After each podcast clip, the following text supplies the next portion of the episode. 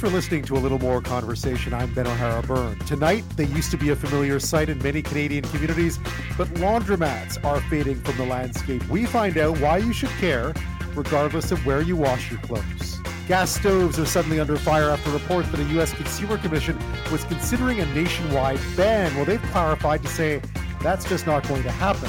But what are the health concerns about their impacts on indoor health quality? And what can you do about it? Opposition parties in Ottawa are joining forces to take a closer look into the federal Liberal government's relationship with a major multinational consulting firm called McKinsey.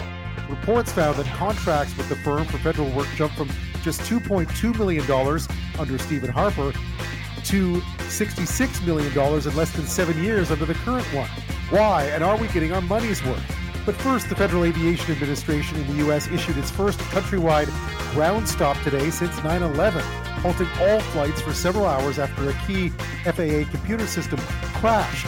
How could that happen? And what does it say about the vulnerability of the systems that airlines and agencies continue to use?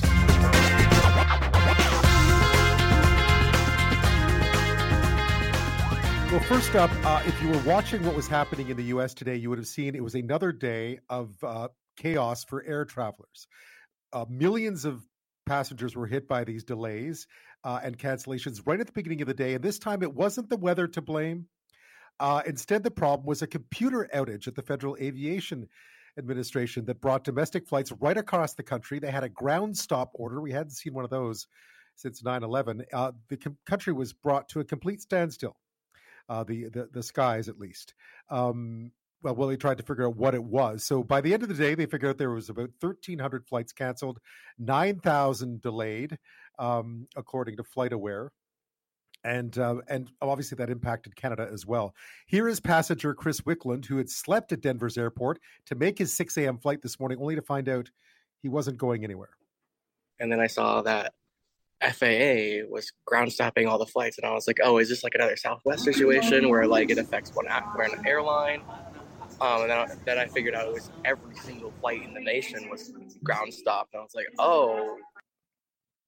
So, what was it? Something called the Notice to Air Mission System. That is the FAA's computer system that compiles and distributes essential safety information for pilots. It went down. It's been around for more than half a century. It went from being you know papers and phones to computers it's in the process of being updated but failed in the meantime along with its backup system uh, it had an impact here. Our transport minister, Omar Alghabra, says he had been, or said earlier today, that he'd been in touch with his U.S. counterparts. The good news is that I'm hearing that the uh, traffic has uh, restarted again. So uh, we're going to stay in, uh, in coordination with our U.S. partners to understand what had happened and what, it is, what can we do to avoid similar interruptions. The FAA said on Wednesday night, or said tonight, that it had traced the outage to a damaged database file and that there was no evidence that this was a cyber attack. But of course, uh, it raises lots of questions. I mean, why was there no redundancy? This is the FAA, after all. Critics in the past have said the FAA has really struggled with underfunding and its ability to try to keep up, or at least keep its systems modern. But we've seen other IT outages as well. You think back to the big Rogers uh, outage here in Canada over the summer and think, wait a second, what's up with these systems? Well, joining me now with more on the aviation aspect of this is Stephan Segraves. He's the host of the podcast called Dots, Lines, and Destinations. He's an aviation journalist. Thanks so much for your time tonight. Thanks, Ben. Thanks for having me. So, this was a bit of a shocker just because I think we're under the impression that all these systems must have a backup, right? yeah, I, I think they should. I think most. I think most people think they should, and I think we assume that they do.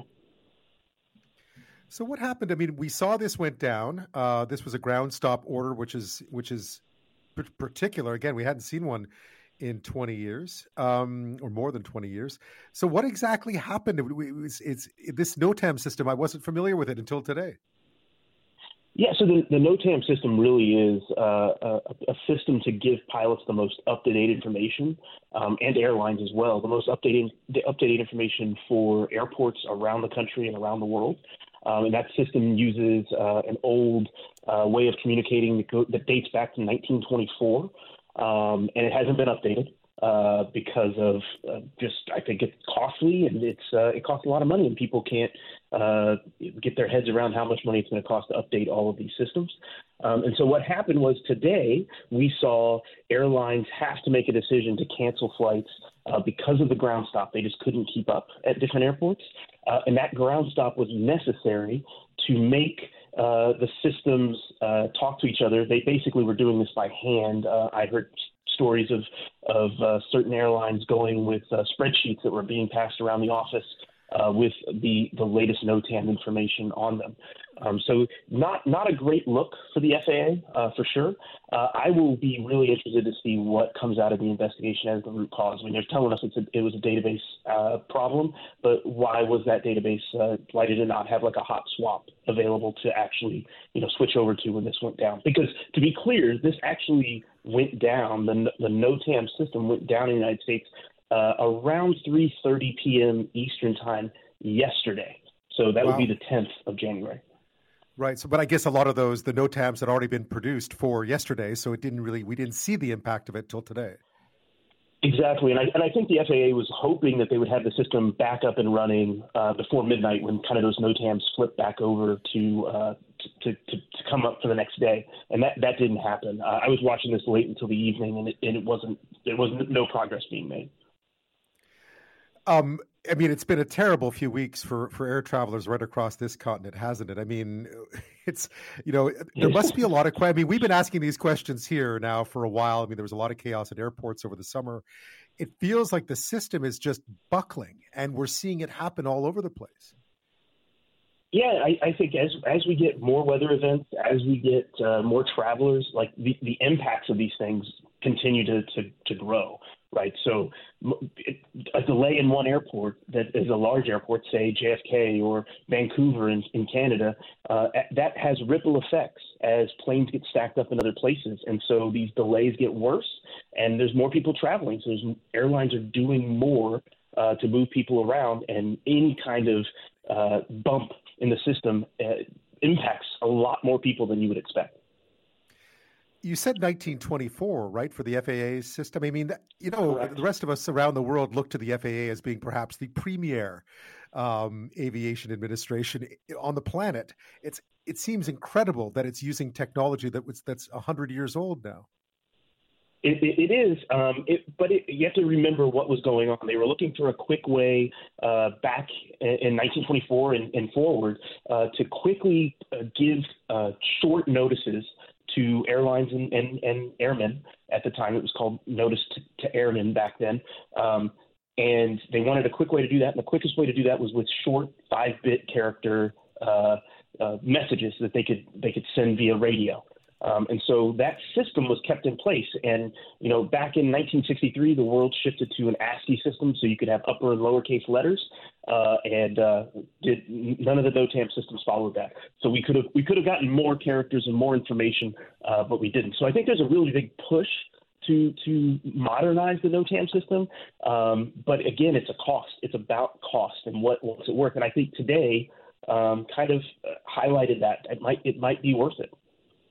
Yeah, because I think what a lot of um, you know frequent flyers or others might be asking themselves is if there's no redundancy, if this whole system just crashed uh, with no backup, and we had I was mentioning an incident here in Canada over the summer when a major telecom company had something very similar happen to them.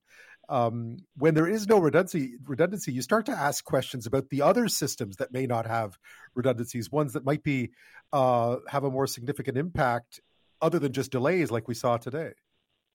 Yeah, I, I agree. I mean, I think uh, we've seen uh, issues with the FAA uh, with air traffic control centers. So parts of the country that are controlled by the FAA, kind of they're, they're split up into chunks around the country. There was one uh, just a few weeks ago in Florida uh, that happened right on the heels of the Southwest incident, um, where it basically closed Florida airspace from uh, Orlando south.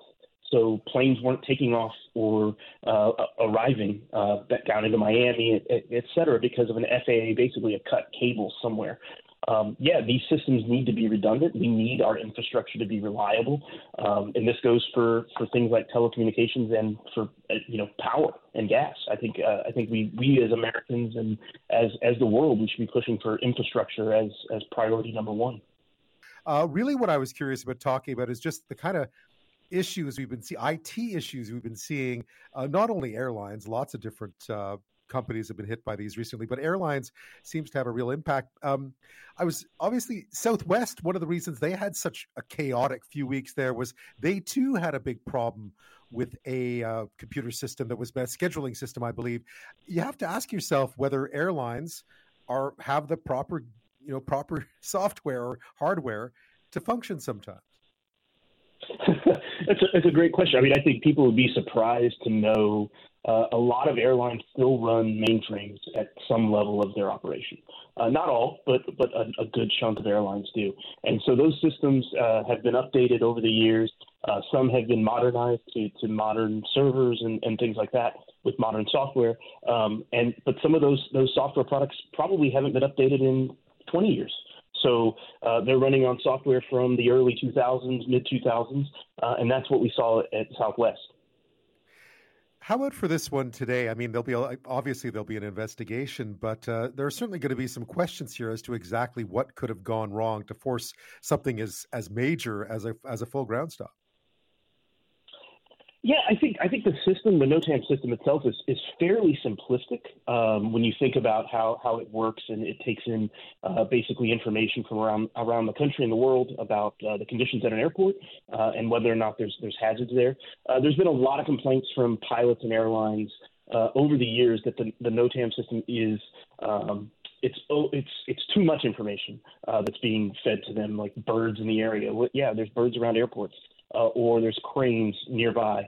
Um, those those things are put in there because it's it's uh, a risk, um, but at the same time, it's not always the most pertinent information or important information. Uh, most pilots want to know if the airport they're coming they're coming into is going to be closed, or if uh, they're going to be shot at when they're when they're going to be landing.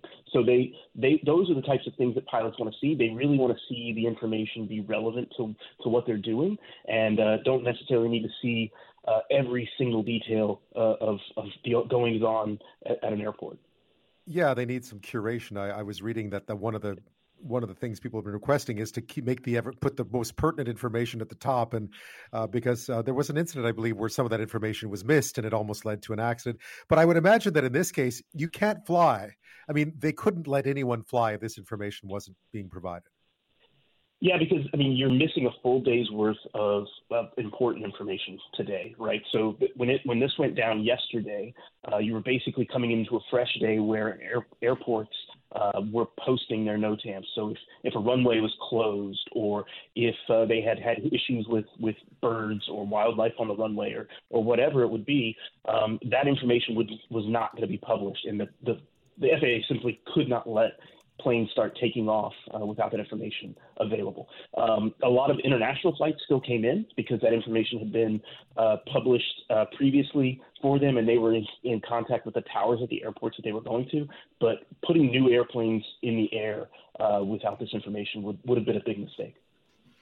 So I imagine we'll get some answers. I mean, I, the FAA tonight already saying that they wasn't. I mean, a lot of speculation about this being some sort of uh, cyber attack. It doesn't seem to have been that, but it certainly lays bare some vulnerabilities on that front too. Yeah, I think I think it's an overall just. I, I think it's going to bring eyes to to what is needed uh, to modernize the system, and maybe it'll expand those eyes to be everything around the FAA. That it should really have a budget that can support uh, constant operations. I mean, the FAA operates 24 uh, 7 all year round, uh, all during the holidays, bad weather, good weather. Um, so they need to be available for uh, you know pilots and airlines to uh, get good information. I guess we should point out that given all of that, they do do quite the remarkable job because none of us ever noticed major problems. There's the odd one, but this was the first time something really crashed on them, and it wasn't really. We don't know whose fault it was, but it doesn't seem to have been necessarily the staff at the FAA's fault. They seem to do great work with with minimal with a minimal minimal budget and antiquated equipment. Exactly, exactly. I think I think they've done an outstanding job. Um, and you know, this is again when when you have systems that are uh, really linked together, and and one goes down, and you don't have a backup readily available. Uh, people notice, especially when it's early morning and you're on your trying to get on your 6 a.m. flight across the country. Well, I certainly hope things improve in the skies uh, right across North America for the rest of January. Uh, Stephan Segraves, thank you so much for your time tonight. Thank you, Ben. Good, great to be on. Yeah, laundromats used to have quite the um, quite the place in our collective culture, didn't they? That's the detergents, of course, from way back. Let's take off uh, a spin if you if you give it uh, if you allow me that pun on the leader of the pack, of course. I've spent time in laundromats. I suspect we all have. You know, back in the day, even when I had my first apartments, they didn't always have a washer dryer, so suddenly you'd find yourself in the laundromat. They all had a distinctly. I mean, back in my day, they were all sort of distinctly kind of gloomy in some ways. They all had sort of the same lighting, but there was something kind of charming about them. I don't know if you've ever seen the movie My Beautiful Laundrette. That's a uh, British movie that was made back in the 80s. Uh, that was uh, with Daniel Day Lewis, that was excellent. Set in a laundromat in England. Um, you know, you'd save your coins, try to figure out exactly when you needed to go. Do you go out while your stuff is washing? Do you leave your stuff behind? There was always a few machines and a few dryers that you just knew worked best for some reason. You got more, you know, your coins lasted longer. Who knows? It was, but there was a real art to it. And you could occasionally meet people there and chat too. Not often. You know, I used to kind of get in and out, but you could. Of course, they're disappearing. You may have noticed there are just fewer and fewer of them around, and there's lots of reasons for it. Uh, you could probably guess, you know, rents are up. Uh, lots of people have washer dryers now. Utility costs are up. Repairing the machines, all that stuff is up. So you know, I guess, uh, and people are retiring, like a lot of businesses that have been in families for a long time. So they are sort of slowly vanishing from our landscape. Um, but it doesn't really matter where you wash your clothes. They are important in many ways, at least according to my next guest, who will explain why that is. Um, and you know, they they serve a purpose that perhaps we don't that isn't as utilitarian as I may have described just now. Nancy Pearson is a Victoria based writer. She's also author of something called the Great Canadian Laundromat Adventure blog, which is exactly what it sounds like it is. And Nancy joins me now. Thank you so much for your time. Oh, thank you, Ben. You sure captured the laundromat experience in your comments there. well, I have to say, I spent more than a few hours in, a, in laundromats yeah. over the years. Uh, yeah, you know, there was something kind of cathartic about getting your clothes clean, but it was uh, it was never an experience you you looked forward to. But where did your interest come from? Um, well, like you, I did rely on laundromats for a number of years when I was renting apartments. Um, but uh, several years ago, one night my clothes dryer died at home, and no amount of kicking it would start it again. And it turned out it was going to be several weeks before I could get a replacement. So I ended up going to the laundromat one evening and um, to dry a big load, and I came out of it thinking, what's happening with laundromats these days? And um, and then sometime after that, I was a student at the University of Victoria, and I had an assignment that um, kind of sparked that little uh, thought again, and I decided to write up a book proposal about laundromats. And it is, yeah, They're yeah. a fascinating subject. I mean, they they are like so many things. They were a mainstay in just about every neighborhood, and, mm. and ever since I saw your piece in the Globe and Mail, you know, I started to again look around and realize there aren't any. In, at least where I am, I'm in Victoria, where you are. There weren't. Yep. There are very few in downtown Victoria. Well, that's um, right. About um, sorry to interrupt, but no, uh, no. about 20 years ago, we had about 17 in Victoria, and we're down to five or six now, and four have closed since the start of the pandemic. Wow, and that's and that's the same as you mentioned in your piece. Uh, we're down from 1780, 1784 at the beginning of the century down to right. almost almost just a thousand. Um, yep. I didn't realize that they only had. I mean, I, I, guess you had to think about it, but they don't have that long a history because it hasn't been that long since um, those machines could be installed in something like a laundromat. That's right. What made the difference was there were sort of early versions of places you could take your laundry to, where you know business owners would do the laundry for you. But in the 1950s, an American fellow invented the coin box so that the machine could um, become self serve. Uh, customers could do it themselves. And then that's when laundromats really start to take off. And then they became, I mean, for a long time, because it was, I mean, I think back to when I was a kid, we, we certainly, not many people that I knew, I mean, growing up in Montreal, not many houses had washers and dryers. Mm-hmm, they just didn't. Right. So you went to the laundromat, they were, they were, there was at least five or six within walking distance from where I grew up. Yeah, that's true. They're really a they were really a big part of uh, the neighborhood. You mentioned though that as they disappear, and the reason for the op-ed or the the, the piece that you wrote was that uh, we're losing something that they do provide uh, although many of us might not use them anymore, they still provide a necessary service for a lot of people out there. That's right. And I ended up driving over 15,000 kilometers to find them in Canada. Wow. crazy. Wow. oh, it's great. Um, yeah, it was quite the adventure. And um, I ended up finding about 120. And what I really started to realize was that they offer so much more than just a place to wash your clothes as quickly as you can and to get out. Um, the ones that have somebody working in them, they provide a lot more um, of a connection. Um, they often do. Um, they offer free services to people that can't afford to do laundry. They'll have like free laundry day, or they'll provide the free detergent, um, or they'll just actually cover the cost for people when they know they can't do it themselves. Um, they also there's one in Courtenay, British Columbia, where um, there are four agents, social service agencies in the community that work with the laundromat to connect customers to services they might need, sort of health care, um, housing, um, financial support, that sort of thing. So that I think that's something that's really developed over the years in these businesses. Yeah, tell me a bit about because you found some other examples of laundromats mm-hmm. uh, serving more than one function. In other words, I guess part of that is is a survival um, technique. Uh, our executive producer was saying when she was in Jasper, I think she noticed that the big cafe in town yeah. was the laundromat. Was the laundromat was right? I so great. I yeah. met the owners there. Yeah, yeah, and um, the fellow and his wife who owned that, his dad started that laundromat in the 1960s. Oh wow! still in the family and they really um, welcome the arts community into their laundromat. Musicians, artists, they um, it's a really friendly, fun place to be. Um, but I also went to one in um, Amherst, Nova Scotia, where it's not the sort of laundromat where I would go in and do my own laundry, but I could take it there, and they use it as a training facility for people who are mentally challenged, and it's like a job for them. And they go in and they also get um, other sorts of supports while they're there working, ironing the clothes and washing them, and um, it's a really positive place for them. Um, there's one in Ottawa that's a community laundry cooperative, and um, it's part of a larger service center in the city. And people pay a nominal membership fee of about two dollars a year, and they can use that laundromat. And most of the members or customers are new immigrants.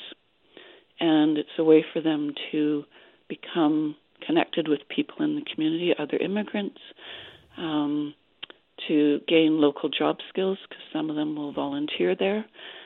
Uh, there's a social worker who manages the laundromat, and she connects the members with ESL training and um, immigrant settlement services. That's another good example. Yeah, I guess she, if you think yeah. about it, yeah, washing your clothes is something that we all do, right? Much like That's eating, right. it's something that that can be communal. Um, yep. And why not take advantage of it? Um, I, I, noticed one of the things I've noticed of late, and you point this out too, that uh, when you go into laundromats now, a lot more of the machines seem to be broken. I guess there aren't a lot of repair people mm. out there these days. Yeah, there's certainly um, several owners talked about how hard it is to get them repaired and how to get parts. And the owner of the laundromat in Witless Bay, Nova, Newfoundland, told right. showed me an invoice for a repair he had to make once, and the person had to come from St. John's, a two-hour drive away, and then drive back. So he's the laundromat owner's paying for that driving time, as well as the cost of the repair, and it was over a thousand dollars to repair the machine, and uh, it's just not viable. So when a machine breaks, he leaves it now, or he was oh, then. Yeah yeah, Witless so, Bay, one of the best one yeah. of the best town names in the country. yeah. You really did. You really did a lot of mileage. That's that's remarkable. What was uh, you mentioned a lot of them, but uh, your overall impression of because I guess when I thought of you know sometimes you uh, poke my head into a laundromat and they seem kind of you know there's like they always were, but um, you must have seen some vibrancy in them as well. Still, yes, very much so. Everyone is different, and like when I was driving across northern Ontario which is a very long, lonely highway in uh, Canada. I came yeah. I came across, across this fantastic laundromat in Marathon, Ontario. small town, a mill town, I believe, and it was a newly renovated laundromat, bright yellow inside and super clean and new machines. Nobody was in there, but some machines were going, so obviously somebody had popped in to do laundry and popped out to maybe go to the bank or something. Um, but it was a really refreshing little place to be. Um, other ones host like um, art exhibits. Um, they allow music videos to be shot in them um, or movies. Uh, it's just there's artwork on the walls. They're really, really fun places to be, and the people are really nice to chat with. Or you can yeah, sit and just observe. Yeah, just watch the clothes spin as I used to do and read a book. Um, yeah. I guess in that sense, then, even though we're seeing them disappear, you get the impression that they're not going away. I really hope they're not. I um, was in Toronto in October, and the owner of the Beach Solar Laundromat um, took me on his drive around as he dropped off clean laundry and picked up laundry to take back to the shop. Um, so he does the wash, dry, fold service and pickup and delivery. And he had stories about every customer, like the elderly couple. The woman had just had hip surgery and her husband had Alzheimer's, so she can't get to the laundromat, and there's no machines in her building, or there may be, but she can't get down the stairs. So it's a really necessary service in so many ways. Yeah. yeah. Yeah, no, it's uh, it, what what a. I mean, it really is. I'm so happy you went on that long drive because again, it's just something I've been thinking about. I, I we were in um, Key West not long ago, and there was a mm-hmm. laundromat up the corner, up the street from us, and I thought, wow, it's been a long time since I've seen a laundromat. so that was uh, yeah, uh, and in the U.S. they're huge. Some of them have 300 machines.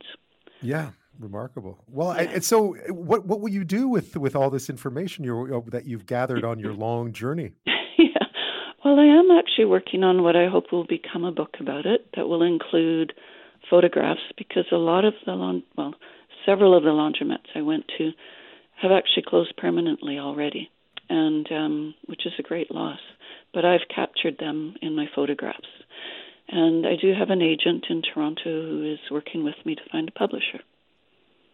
Well, that's, so I look. I'm really look hoping to, to preserve this for posterity in the meantime, you can read the Great Canadian Laundromat Adventure blog. Of course, you can find That's some right. information there. Uh, uh, Nancy Pearson, thank you so much for sharing your journey with us tonight. That's uh, what a fascinating topic. Oh, thank you, Ben. And that's sort of what happened today with this whole furor that erupted yesterday, thanks to a Bloomberg article uh, where the U.S. Consumer Product Safety Commission, someone there, talked about a move to perhaps ban gas stoves. Well, it turns out today that the head of the same commission came out and said the agency has no plan to ban gas stoves. In fact, it can't even if it wanted to. Um, one of his colleagues said a ban was an option yesterday, and again, it was it was it created the biggest furor. Um, but there is a reason for this. Um, there's a reason why, and it's been looked at for a long time about the impact of gas stoves in indoor settings. Now, what is, you know, just how bad are they? Well, you know, health Health Canada, for instance, doesn't see a problem. We have ways of regulating these things, but there have been, you know, studies in the past and research um, that shows that they do cause some health and respiratory issues, perhaps. So we wanted to try to figure out what exactly was going on because suddenly everyone was talking about gas stoves. Although, and I'll say this again so we don't have a failure to communicate, they are not looking at banning them in the US because yesterday they had politicians you've been watching fox they had politicians coming out essentially saying you know you, sort of intimating that there'd be people coming into people's homes and ripping them out and running away with them and saying that this would never happen you know i'm not going to allow this to happen. So it became another one of those sort of culture war things in the us suddenly and very quickly. There will be no ban but here are some things you should know about gas stoves because that's what this was all about right john levy is the chair of the Department of Environmental Health at Boston University's School of Public Health. And he joins us now with more on this. Thank you so much. Thanks for having me. Well, this this one created quite the firestorm, but it certainly shed some light on something I don't think many people had been paying attention to, which is a fair amount of research being done into the health impacts, specifically the res- respiratory impacts of gas stoves. So, what does the research say? So th- this has been something that's been studied for many years and, and many decades. You know, really understanding what it means to be running a gas stove in your home, which, if, if you think about it, makes sense. If you're you have an, an open flame in your home and, and gas running, it's going to contribute to some amount of pollution. And there's two things that that we know that when you put them together, again, makes logical sense why we're talking about this now. So one is that nitrogen dioxide is emitted from gas stoves. So again, you're burning fuel in the home, it emits nitrogen dioxide, which is a product of combustion, along with other pollutants. And levels can get pretty high in the home in the short term. We also know separately, again, for many decades, that nitrogen dioxide is a respiratory irritant. So if you have asthma, it's going to make your asthma worse and it can affect people with other respiratory disease. So if you put those two pieces together, the connection between gas stoves and making asthma worse is pretty clear and has been known for quite some time. When you look at what was being talked about yesterday, though, it seemed like it uh, we jumped ahead of quite a few steps all at once. Um, I guess today it was walked back. We're not looking at a ban, but but obviously, uh, health officials in in many parts of the world are looking at this with a fairly serious eye. Yeah, and, and I think it's it's certainly timely to think about gas stoves. I, I think broadly we've had more attention on the indoor environment. I think you know since the start of the pandemic, just a realization of of the importance of indoor spaces and potential exposures. And there's been growing emphasis on climate change and the need to take mitigation measures, which can include electrification of gas appliances such as stoves in the home. So I think there's this confluence of factors that leads us to look anew at this issue that has, as I said, really been a, a focus since the 70s and 80s, really in the literature as well as at government agencies. Why would it rear? I mean, you just mentioned it. I suppose that that increased awareness about indoor air quality, specifically as the pandemic hit us, as well as as climate change uh, mitigation measures. Uh, but it seems to have really erupted all of a sudden. Um, you know, is a ban necessary? There was also discussion of potentially putting in some sort of limits on on on you know sort of the same things, emissions limits, the same thing we see on cars. Yeah, so I think things erupted recently for a variety of reasons, but including a, recent publication that estimated that about 13% of asthma in the United States was attributable to gas stoves in the home, and that certainly raised a lot of eyebrows and drew a lot of attention to the topic. And so it has then led to a much broader conversation now about what the science is and, and what that means and, and what to do about it. And I think it's important to recognize that a lot can be done in homes if you have a gas stove. So, for one, if you have a range hood and it vents outdoors, not just recirculate, if you run if you run that when you're cooking, that can bring down exposures a good amount. Opening the windows is also valuable to try to increase ventilation. So there are a lot of steps that can be taken even with a gas stove to bring down exposures quite a bit. And I, I think this hopefully has led to more recognition of those steps and, and the importance of those steps, as well as just recognition of the fact that many homes with gas stoves don't actually have a range hood that vents outdoors. Most gas appliances are required to be vented to the outdoors. Uh, the the stove is not one of them, and so I think that that gap and that disparity, I think, has gotten a lot more attention in, in the past weeks. As always, these issues always become politicized very quickly. Do you think we could have a rational conversation about this without it getting, uh, without everyone separating into two camps and calling it either tyranny or or something otherwise? I would hope so, and I think that the conversation has moved rapidly. But you know, no one is going to march into people's homes and extricate their gas stoves. So I think what we should really be talking about is, you know, do, do these appliances contribute exposures in homes? And the answer, of course, is yes, and has been yes for many years. And then what can we do about that? And, and again, I think there are sensible measures that can be taken, sensible policies that can be put into place to really try to ensure that that the many homes that have gas stoves right now have the best possible indoor air quality. Because this isn't the first time we've reconsidered something that has been sitting in a home or in, in some sort of indoor environment for many, many, many years. I mean, there's there's a long list of things that we once had indoors that we no longer allow to be indoors, or emissions that we once allowed that we no longer allow. For sure, and, and many people I think have drawn the parallel to secondhand smoke, where for many years we took it at face value that smoking indoors in places like restaurants and bars was fine, and there was no way that that could be removed. And policies have since come into place to try to create cleaner and healthier indoor environments. And now that really is the status quo in, in most settings. And so, you know, it's it's unclear what the trajectory will be for gas stoves, but there's at the very least, again, increased awareness that this is an issue, that there are many homes in many settings where the gas stove is the top source of exposure to indoor air pollution, at least for, for pollutants like nitrogen dioxide. And, and really just now that we have that awareness, trying to figure out what steps we take to reduce people's exposures. And as you mentioned already, there are things that individual homeowners, individual gas stove owners can do themselves within their homes. Yeah, again, you know, ventilation measures are important. There's other little steps. If you have a very young child, keeping them away from the stove is a good idea anyway, and and certainly keeping them farther away from the stove during cooking time reduces their exposure to nitrogen dioxide. There's even little steps like cooking on the back burner rather than the front burner when it's possible to do so, depending on what you're cooking. So, you know, being just cognizant of the fact that this is an exposure and trying to take sensible measures to try to reduce that exposure. Yeah, I was thinking, you know, very few people will will, will roll their gas powered barbecue into the house, right? Um, and yet here we are with gas stoves. Uh, John Levy, thank you so much for uh, providing some clarity on that. Oh, you're welcome. Thank you.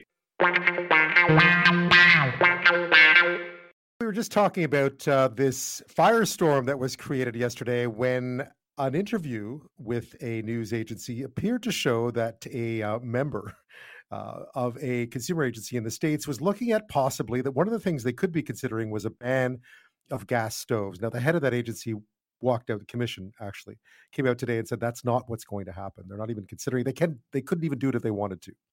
But it did raise some questions about uh, the impact of gas stoves on health and respiratory problems, specifically in kids in homes. So that's what kind of led to this this new study that came out not that long ago that appears to show that up to 13% of asthma cases, or 12.7 to be specific, of childhood asthma cases could be linked to homes with gas stoves.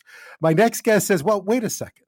That that doesn't make there are many factors involved in childhood asthma. Why are we looking at stoves? So for a bit of a reality check here is Dr. Ran Goldman. He's a pediatrics professor at the University of British Columbia. Thanks for your time tonight. Good evening. So this one, uh, I mean, this the, the research on this is not new. It's been going on for ages. But what do we know about the impact of gas stoves in homes? And there's been a lot of talk about it in the last 24 hours. Absolutely right. And it's important that there is a conversation about this, about asthma, and about generally how can we be healthier. Uh, gas emissions are a factor in our health, and that's true for our children's health. But connecting immediately or directly between your stove at home and the development of a very complex disease like asthma is a bit premature. Um, you know, there, there, are a lot of other factors uh, that are both at home and outside. I mean, the air quality where we live, we're very fortunate. But in some places, it's not as good, and the, the emission in those areas is, is worse than your gas uh, stove at home. Um, we have fireplaces; those can be uh, potentially risky because they may emit some gas. So all of those are other factors, and just uh, I don't want anyone to rush out the door as we speak now, go and try and buy a new uh, stove just because of that. Yeah, lugging their gas stove out the front door as we speak. I mean, I think that was part of the problem. Is anytime people see the word ban, they start to think, "Wait a second, what don't I know?" Um, and so that's your advice, right? I mean, don't. But clearly, like uh, agencies like Health Canada are aware of these this research, right? I mean, we know about it, and they're perfectly um, capable of making sure that we don't put dangerous things in our homes for the most part. I think so. Health Canada is doing research all the time on those things. And there's no question there is a connection between gas emission and health. Uh, uh, but there are ways to mitigate those risks, especially at home. You know, that's why we have a fan uh, above the range. That's why it's important to open a window or open a door while cooking or uh, while there there is gas at home. Ventilation is critical. We know it from schools, we know it from home that that's a key to get fresh air. Yeah, I guess, you know, through the height of the pandemic, we spent a lot more time thinking about the quality of our indoor air. And I was speaking to my last guest, Jay Levy from uh, the University of, from Boston University, and he was talking a bit about that as well. That one of the reasons that this has come up again now is that we've been made a lot more aware of of indoor air quality because of the pandemic. You're absolutely right. I think it's an important topic. It raised the, the bar to the fact that we need to care for the air we breathe. It's true with the cars we use, uh, the fireplaces at home, and schools. And, and you know, during the pandemic, everyone talked about the air quality in a little container called an airplane. And we're all more conscious of the fact that this is circulating air, but surprisingly with good filters. And that's why the air on, on airplanes is actually better than we thought. So it's a conversation. It's great to have it, including in your show. And I think we need to continue and discuss this, not only the, the air quality, but also what causes asthma. Oftentimes, I mean, is this the kind of question that you sometimes get from parents with, with kids who have asthma about what the possible causes could be? Do you mention gas stoves at all? So, absolutely, parents want to know, especially parents of children that have asthma. You know, they want to know why my child or one of my children have asthma with exacerbations and they need to go to the doctor and take puffers. And my other child doesn't have it, or other other kids in school. So this is definitely a question that comes up. I, I think that uh, people are not generally asking about uh, gas stoves, but they're they're asking about what can we do at home. So we talked about ventilation. Uh, we talked about maybe maintaining service to those uh, appliances. You know, fireplace, it's really important to have service on a yearly basis to make sure there's no carbonic uh, uh, CO leak from the from the fireplace. Same thing with the uh, stove. Make sure it's functional and there there's no issue with it. So servicing it, ventilating, and uh, making sure that uh, you know, we, we breathe as little as possible of those gas, gas that, that emit from those appliances. Yeah, of course. I have to admit that growing up, we had a gas stove. I had, I've had a gas stove. I don't have one now, but for many, many years, we had a gas stove. I don't remember us paying much attention to ventilation back in the day either, but that was a, a different time, of course. Well, I guess if there's anything that's good about this, is that it's uh, allowed us to talk about it a bit, even though everyone seemed to get uh, pretty worked up about the idea that some ban was coming. Yeah, I think the ban is is uh, quite far away. I think it's important for people to do the things they can do to to avoid health concerns, but uh, uh, I don't want people to think that they need to change immediately the the situation where they live and spend money on on something that the impact on the development of asthma among their children is going to be somewhat limited and somewhat uncertain because although we have calculations, and you mentioned the study that was done, scientifically interesting, but it, it didn't represent what happens in homes. It represented a calculation of what might be cause for asthma. We, we need to be cautious how we interpret this data. Yeah, absolutely. We don't want people to panic. Uh, Dr. Goldman, thank you so much for that reality check. I appreciate it. Have a good night. Thank you. This next story is really interesting because it's been talked about quite a bit of late in Ottawa. So, Radio Canada, French CBC, did a story late last week um, about McKinsey. Now, they're a major consulting firm, massive. They have, you know, they do work all over the world. They work with all kinds of folks, all kinds of governments. They're really a major, major company. But they've done a lot of business with the Trudeau government. Um, how much? Well, according to reports, the firm earned $2.2 million in federal government work when Stephen Harper's conservatives were in power between 2006 and 2015.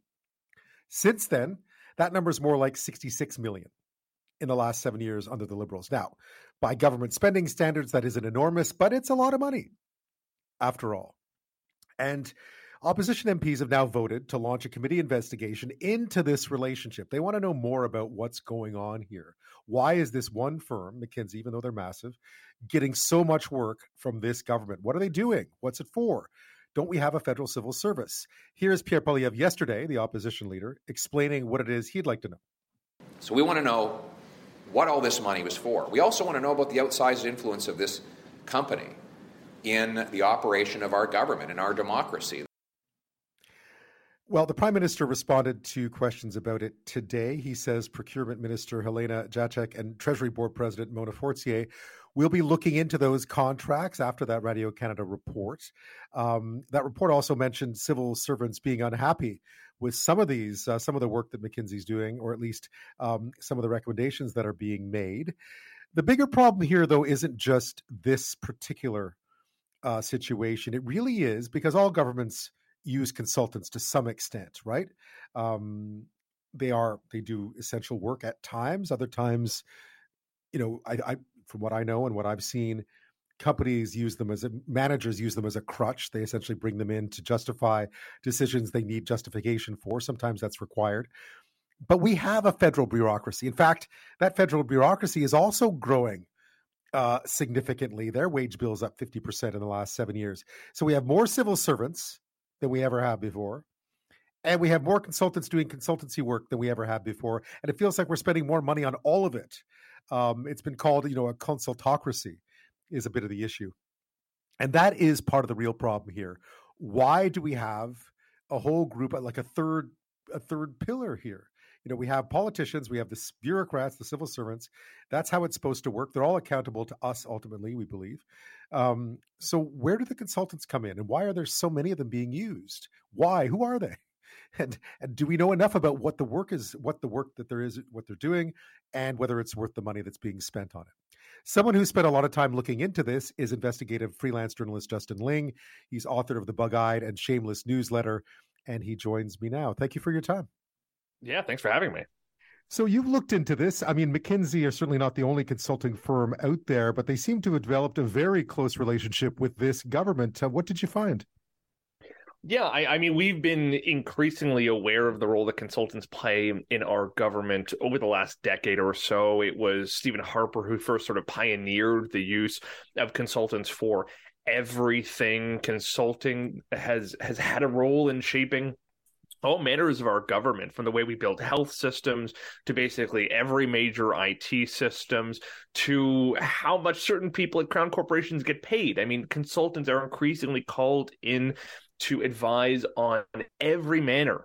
But it's been the Trudeau government that has exploded the use of these third party firms, and in particular, McKinsey Company.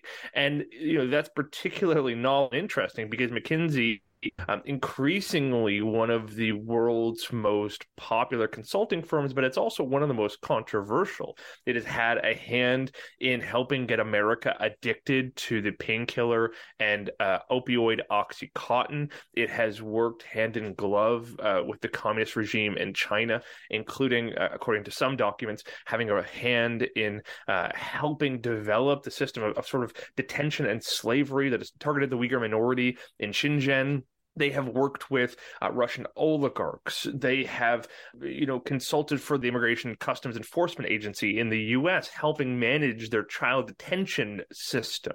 So this is a consulting firm that, according to many who are, you know, very ardent watchers of this company, they are a consulting firm that will consult for anybody, for anything uh, and are in some cases willing to play both sides of the fence, both government and private industry, countries that are technically opposed to one another. McKinsey is willing to do it. So there are a lot of questions to be asked about exactly what role McKinsey plays in the Canadian government and why the Canadian government is so adamant about giving them so much money you know just how much money have we given them compared to what uh, what was being given them under Stephen Harper? I gather it's been quite the jump.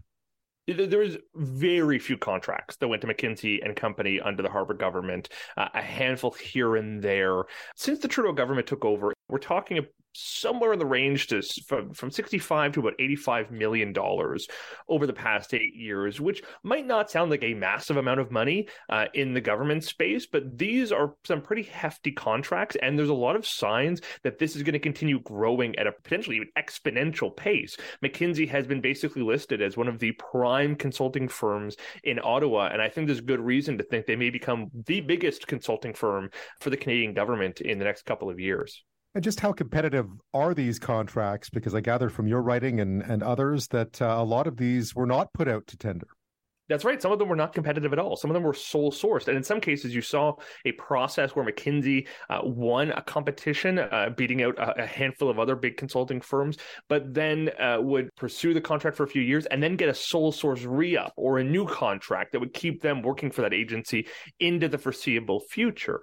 In some cases, certainly in the US, we've had uh, reports, of some investigations, some audits that have suggested that governments actually rig bids for McKinsey well, they will often take McKinsey, even though they are one of, if not the most expensive option, because they have been you know, basically coached into doing so by this consulting firm or because they're obsessed with hiring McKinsey. And there's a whole bunch of reasons for that. Uh, but there's good reason to think that part of it is self interest. M- McKinsey is notorious for hiring functionaries, civil servants, bureaucrats, and regulators straight out of their government jobs after those contracts get awarded. Uh, and in some cases, I have found uh, in the Canadian Public Service, you do have former McKinsey uh, alumni who go on to work for government departments that then hire McKinsey. So there is certainly a veneer of competition, but in some cases, um, it, it is it is much less realistically competitive and capitalist than you might expect in the scenario.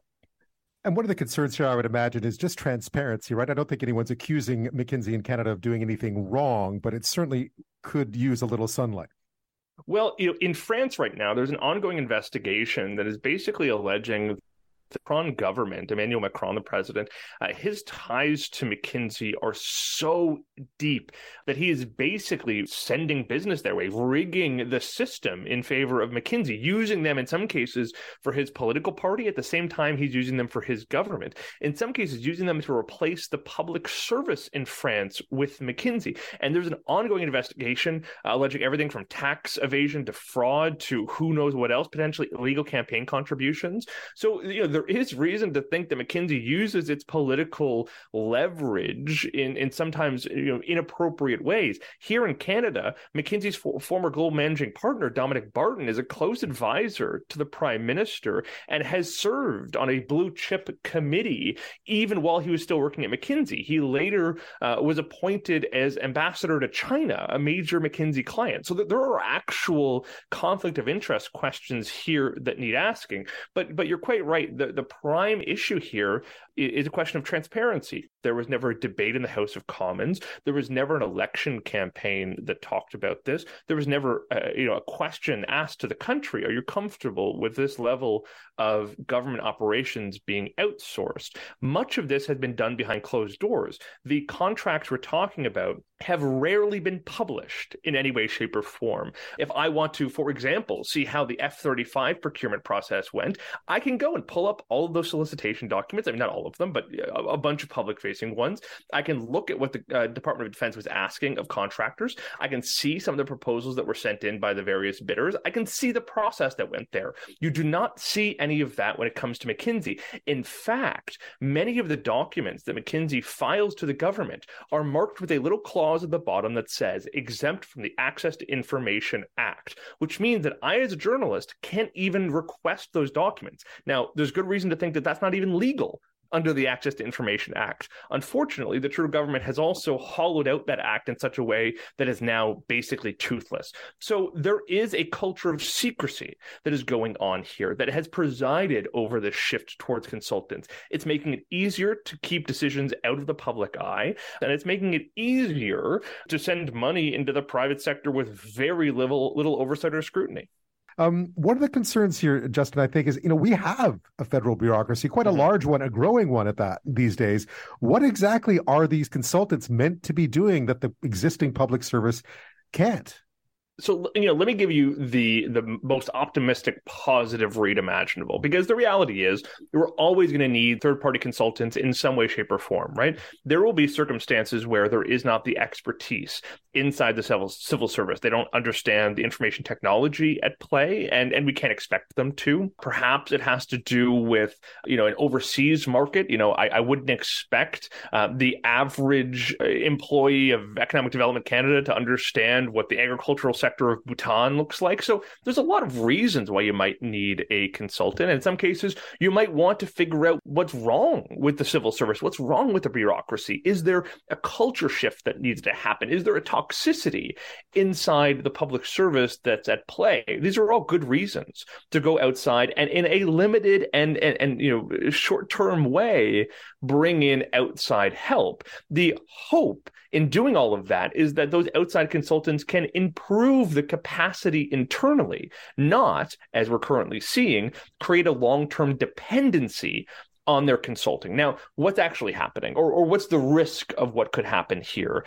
I think you run the risk of creating what is essentially a shadow bureaucracy, a group of of third party, um, you know, private employees who are increasingly taking over the work of the public sector, which I don't think is actually good long term I think you run the risk of, of laundering advice and wasting money, right? I know for a fact that that both civil servants and political staff feel like they have to go out to these third party consultants in order for something to get approved. There's a feeling like, for bureaucrats anyway, that political staff don't trust them. They don't like them. They don't like their opinion. They don't like their analysis. So if they want to get something approved, they need to go to McKinsey or KPMG or whoever and say, Can you write a report about this thing? And the report may end up saying the exact same thing the civil servants were saying all along, but it takes that stamp from a third party, from a private company, in order for a minister staff to finally say, okay, good plan, let's do it. Um, you know, that is is is a functional, you know, structural problem that can't be put covered in band-aids forever. Um, you know, there's also a real risk here that that third party consultants are doing the work um, that both civil servants don't want to do and also that shouldn't be done in the U.S. Um, McKinsey was brought on to slash costs for the immigration detention system. In the process, it may have led um, to some of the uh, egregious scenes you saw during the Trump administration of families, children being stuck in in freezing cold detention facilities, malnourished, separated uh, from each other. You know, that, at least in some part, is the result of third party companies coming in, having no accountability, and, and delivering what is basically a spreadsheet that says, here's how you can cut costs, right? That's not how our government is supposed to work. When you add, when you wedge in this third party consulting class, who are they accountable to? How can we hold their feet to the fire, right? There's never really any real consequences yeah, one of the things I found in my experience was that consultants often know how to bridge the divide between the political class and the bureaucracy. That's their gift. That's what they do. They speak the language politicians want to hear at the same time understanding how the bureaucracy works, often because they're former bureaucrats or politicians mm-hmm. themselves, right? It's quite a it's quite a canny a canny uh, card trick that they pull.